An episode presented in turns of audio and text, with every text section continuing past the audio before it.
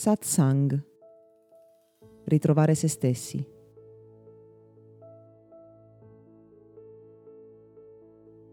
Quando ormai vent'anni fa ho cominciato il mio percorso di consapevolezza,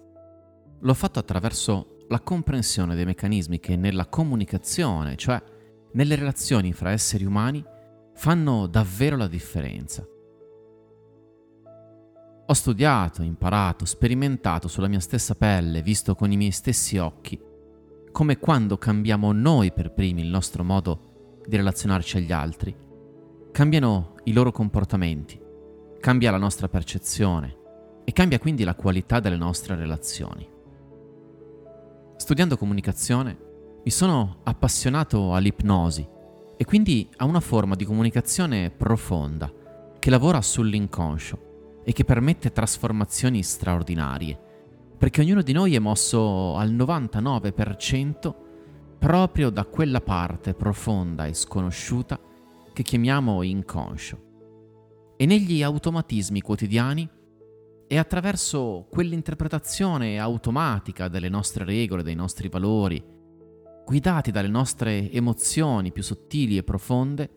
che agiamo e scegliamo in ogni cosa.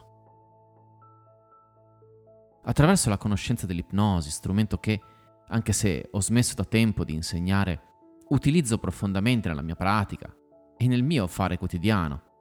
in quelle meditazioni, in quegli esercizi, in quelle sessioni personali con le quali posso aiutare le persone a cambiare proprio nella direzione che vogliono. L'ipnosi è uno strumento incredibile, proprio perché rispetto ad avere una parte profonda che si occupa di gestire la maggior parte della nostra vita contro la quale combattere, perché magari superficialmente, coscientemente vorremmo cambiare, ma sotto sotto non ci riusciamo, sentiamo delle forze che combattono contro, diventiamo alleati di quella parte profonda, comprendiamo cosa c'è alla base, riscriviamo il software che ci porta a sentire, a pensare, ad agire come agiamo e mentre ci accorgiamo che tutto ha una sua logica perfetta,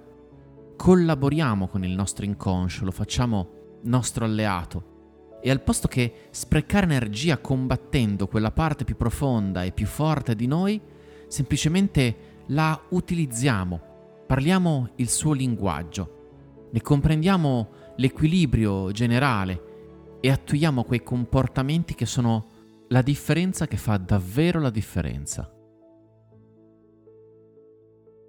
A volte le persone non si rendono conto che una pratica guidata o una semplice chiacchierata possa trasformarle, perché va a toccare corde che sono quelle più potenti, più radicali, che in realtà cercano la loro collaborazione, ma non quella cosciente, la loro collaborazione profonda, che vanno a toccare quelle leve emotive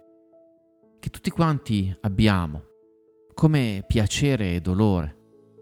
che ci portano in ultima analisi a fare ciò che facciamo, nel bene e nel male. Perché spesso non ci accorgiamo che quelle azioni che in noi magari noi critichiamo, quei comportamenti che vorremmo cambiare, ciò che ai nostri occhi ci fa del male, in realtà fa parte di un disegno molto più grande che il nostro inconscio gestisce per mantenerci in equilibrio. Facilmente guardiamo la punta dell'iceberg e ci lamentiamo perché magari mangiamo troppo, spendiamo troppo o abbiamo dei comportamenti che vanno in direzioni e creano una vita diversa da quella che vorremmo. Ma in profondità non ci rendiamo conto del perché lo facciamo realmente. E questa è la sostanza di ogni cammino di consapevolezza, che può essere aiutato con qualche strumento in più, che al posto che